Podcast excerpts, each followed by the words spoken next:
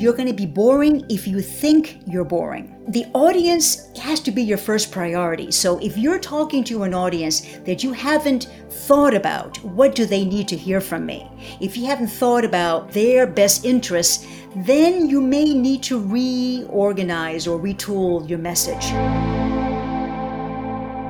Hey, welcome to the Chill Factory, where we make work, school, relationships, and life less stressful with expert interviews, rapid relaxers, and great resources. I'm Jordan Friedman. We're almost at the 50th episode of a show about stress reduction, and we have yet to talk about the thing that is most stressful for people. No, it's not spiders. It's not homelessness. It's not nuclear war. It's not even death. People tell pollsters year after year, and maybe you know this from experience, that the most stressful thing to them is public speaking. Well, to correct this omission, I've invited Rosemary Ravinal because she's a bilingual public speaker and public speaking coach and we cover everything from Rosemary's inspiring route to public speaking to the top public speaking stressors and smart ways to prevent and reduce the stress they cause. In addition to helping people who are making presentations in person, Rosemary has adapted her coaching method to help people who are doing virtual presentations and leading meetings online. In fact, she's created something called the ZoomScore, which is based on 10 essential elements of video meetings. Rosemary is also former vice president of public relations for the entertainment division at Univision Network, the first Hispanic contributing news analyst for MSNBC, and hosted numerous award winning radio and television shows in the New York area. And her first book, The Joy of Thinking Out Loud, will be published in fall 2023. And after the interview, we'll have some new chill music from an old friend of the Chill Factory. I started my conversation with Rosemary by asking her why are so many people stressed out by public speaking? It is one of the biggest myths, I believe, Jordan, because when you look at some of the science behind it, it really is more performance anxiety in terms of being rejected. It's embarrassment in front of your your peers and your community it goes beyond public speaking. It's misunderstood, but in a way, I rather like it because as a public speaking coach, it really gives me purpose. Now, Rosemary, when you were a kid, you had a stutter.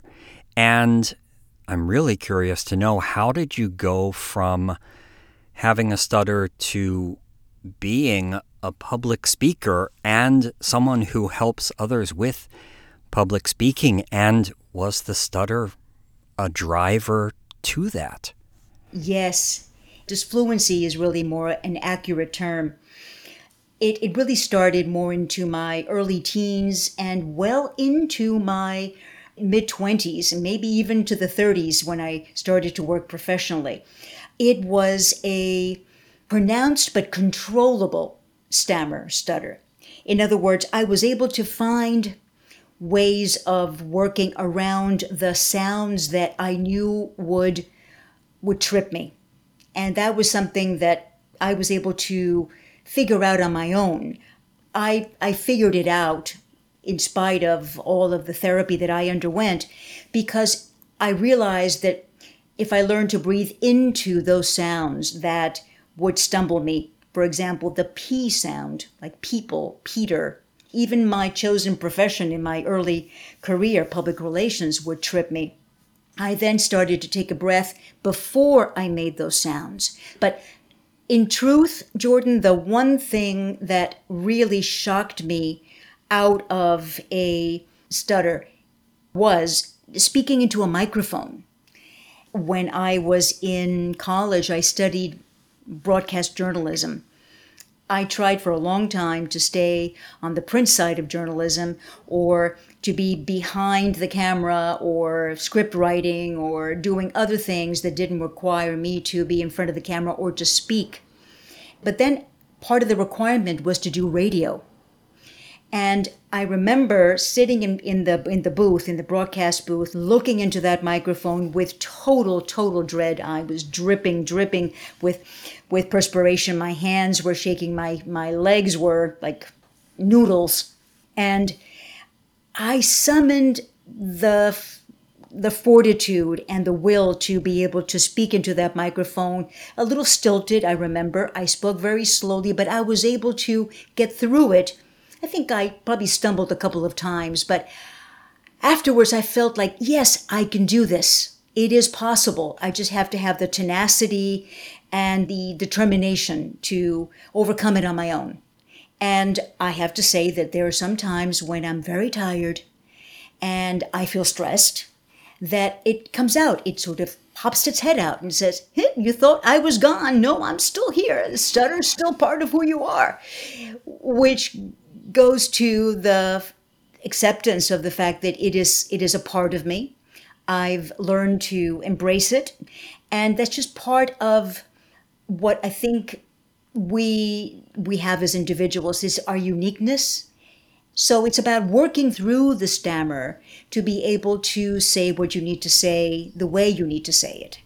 I don't know if you've ever heard the story that Carly Simon sometimes tells of her childhood, and she had a really debilitating stammer to the point where she couldn't speak at the dinner table to ask for the salt or ask for the butter. And once her mother said to her, Carly, why don't you sing it?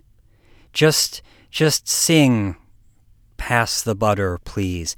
And she tried that and it worked and Perhaps it led to her uh, career as a singer or in part as a singer, but like you, you've developed these other skills that many people don't have as a result of dealing with this challenge. So, bravo. Rosemary, you use the acronym BLISS, B L I S S, to help people remember some key things to think about and to do to reduce their fear of public speaking, to reduce their stress around it. And I love this, and I'm hoping we can talk about a, a couple of them. And the L of bliss, love your audience. Yes. Well, the L is for love because love empowers. Whatever you love, you are empowering. So goes both ways. If you love your audience, you are not in dread of them. You know, there are these I think maybe old-fashioned books about you know uh, eliminating your fear of public speaking by thinking of your audience as sitting there naked right? Did you ever come across that? You're envisioning people sitting there with no clothes on. oh, it's it's a famous Brady Bunch episode where Marcia has to do a presentation, and and that's what uh, I think her father suggested. Yes, yes. Well, don't do that. you want to throw them love and respect and consider them just people who uh, you want to gift with your ideas, right, with your message.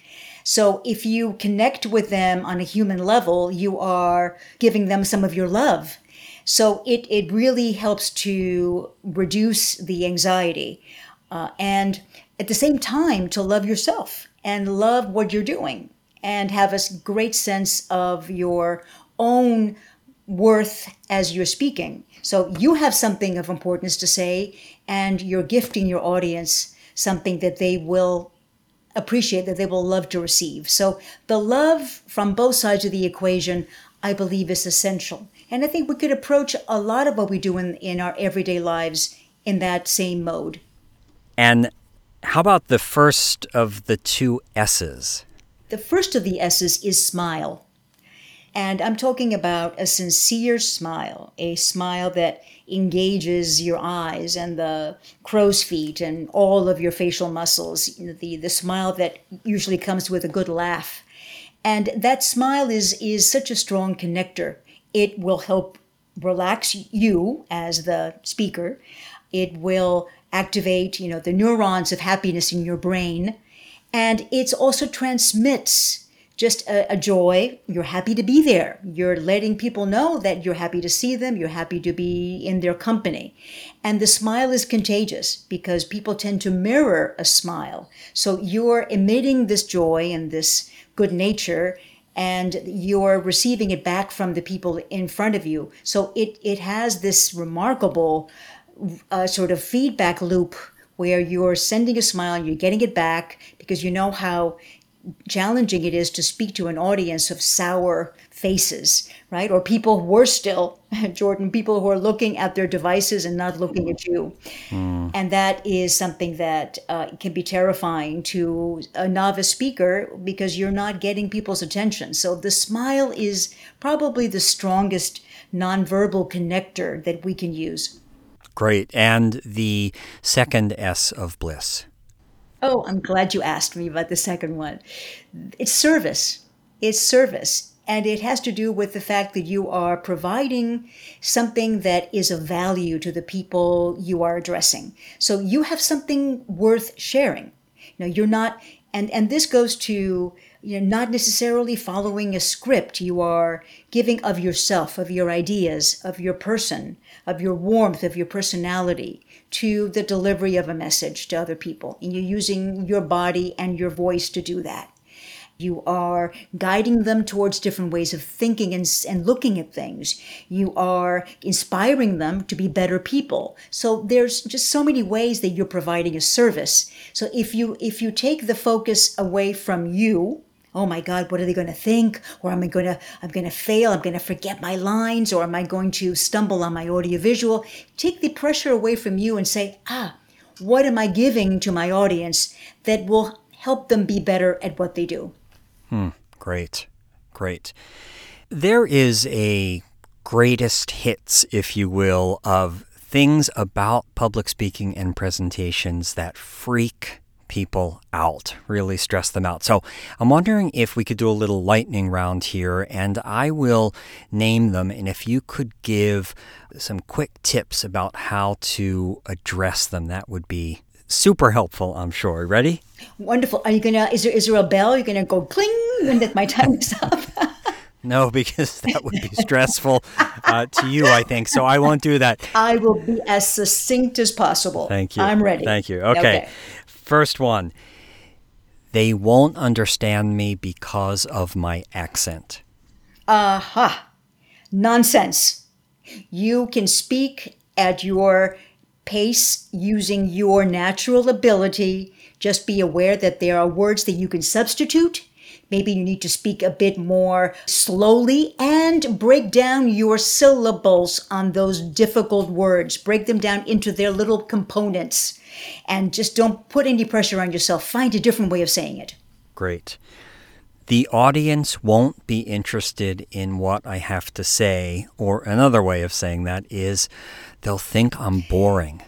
Well, you're going to be boring if you think you're boring because again it has to do with that love. You need to love the topic. You need to to trust that what you're saying is something uh, where you have expertise. But this is the thing jordan. The the audience has to be your first priority. So if you're talking to an audience that you haven't thought about, what do they need to hear from me? If you haven't thought about what is the itch that they need to be scratched, if you haven't thought about their best interests, then you may need to reorganize or retool your message. So you have to really speak with the audience in mind first, and then you won't be boring. Yeah, and if I can just add, as someone who has also done a lot of public speaking, you can ask the audience about themselves and what they want to know about the topic you've come to talk about, even before you start your formal remarks, even when you're meeting and greeting people when they come into the room of where you're going to speak, if that's possible, to start with a conversation. And then you'll really be able to address directly what their concerns are. Yes, and Jordan, that's such a wonderful tip because if we have that opportunity and we can sort of warm up the room a little bit, then you can actually make reference to, hey, during our uh, meet and greet, Jordan asked me a great question. Hey, I'm going to share with everybody because I think you're all going to enjoy this. So it just brings the all these these these pieces together in such a beautiful, harmonious way. It's, uh, it's an excellent idea. Okay, next. I'm not going to be able to remember what I'm supposed to say next. This is the thing. It's not about what you're supposed to say next because you're not doing a memorized script, and that's where people go astray they think that they need to memorize what they have to say. In essence, what you need to do is have basically these chunks of information. Know where you're starting, sort of what chunk comes next and what chunk comes after that, and then what your powerful closing is. And that's really the structure that will allow you to have those moments of blank brain where you can say, you know what, I forgot what I was going to say next, but let me tell you, I'm going to jump to the next idea. And you can just really flow with it and be light on your feet and not freak out. But do not memorize. And I think that that's the downside of memorization is uh, blanking out. Okay, last of the greatest hits, but I would say, in my experience talking with people about reducing the stress of public speaking, this is the number one concern that, that I've heard question and answer time, and specifically, what if I don't know the answer to a question that someone asks? That's the easiest one you've asked me, actually, because you say, I don't know the answer to that question, but I do know this, this, this, and that. Or in some cases, you might want to say, you know what, Jordan, I don't have an answer, but Give me 24 hours and I'll get the answer to you. You do a lot of work, Rosemary, around executive presence. So, what is executive presence? And I assume that presence is important even if you're not an executive, right? It is. It's something that everyone needs to aspire to, regardless of what industry or what type of work they do. It's elusive. It's elusive in that you can't really pinpoint this one thing. So it's a combination of of, of, of exuding confidence, but the confidence comes from being prepared, from knowing your stuff, from having a level of mastery of your of your subject and having done your homework and then with that comes the, the the, charisma of, of knowing how to use your personality how to have good good communication skills good two-way communication being a good listener uh, having good body language being able to read other people's body language as well. And then speaking with clarity clarity and being concise in what you say not rambling not being not going on tangents being focused and being really an exceptional listener and and those are qualities that that executive presence is one of the factors uh, even when there are searches for board members boards of directors and um, c-suite executives hmm. and everything you said does apply in so many areas of our lives in in having a conversation with a relative, uh, yes. uh, uh, a spouse, someone you live with, um, trying to work something out between you, what you said can absolutely make a difference, right? Yes. It's really uh, uh, being disciplined in the way you speak. You know, there's there's a saying that uh, the best speech that you will ever regret is the one you give when you're angry. So if you if you if you process that, you know, we speak a lot when we're angry. We say things that we will regret. But if you are thoughtful, mindful about what you're saying and to whom you're saying it, it will, you know, it might just make for a more peaceful world, right? If we don't just lash out uh, out of sheer emotion and, uh, and and and then have to then do the cleanup afterwards, uh, and that's um, that's unfortunate that we're falling into those patterns largely in our discourse. But yes, it it it starts with having some empathetic communication, really having more of a of a of a sensibility as to how the other person or the other people are responding to what you're saying.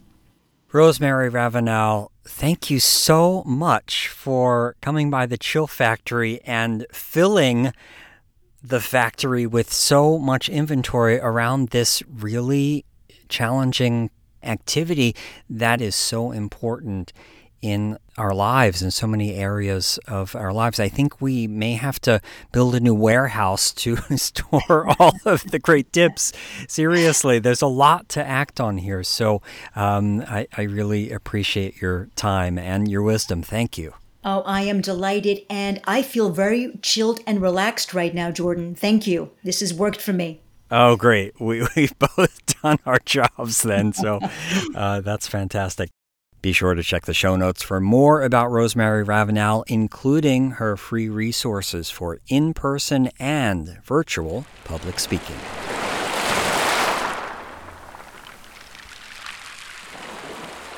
I love when we get to play music here on the Chill Factory, and today we have new chill music from an old guest. Adi Goldstein was the star of episode 12, which we called Soothing Music Man, and he's just released a new album called Nevo. That's N E V O, all caps. Here's what Everything is Noise magazine says about the album. These 14 tracks evoke a certain imagery of forlorn yet gorgeous snowy landscapes warm, inviting homes, and nature dreaming of the radiant spring ahead. Let's take a listen to a sample of the album's first track, Still Life.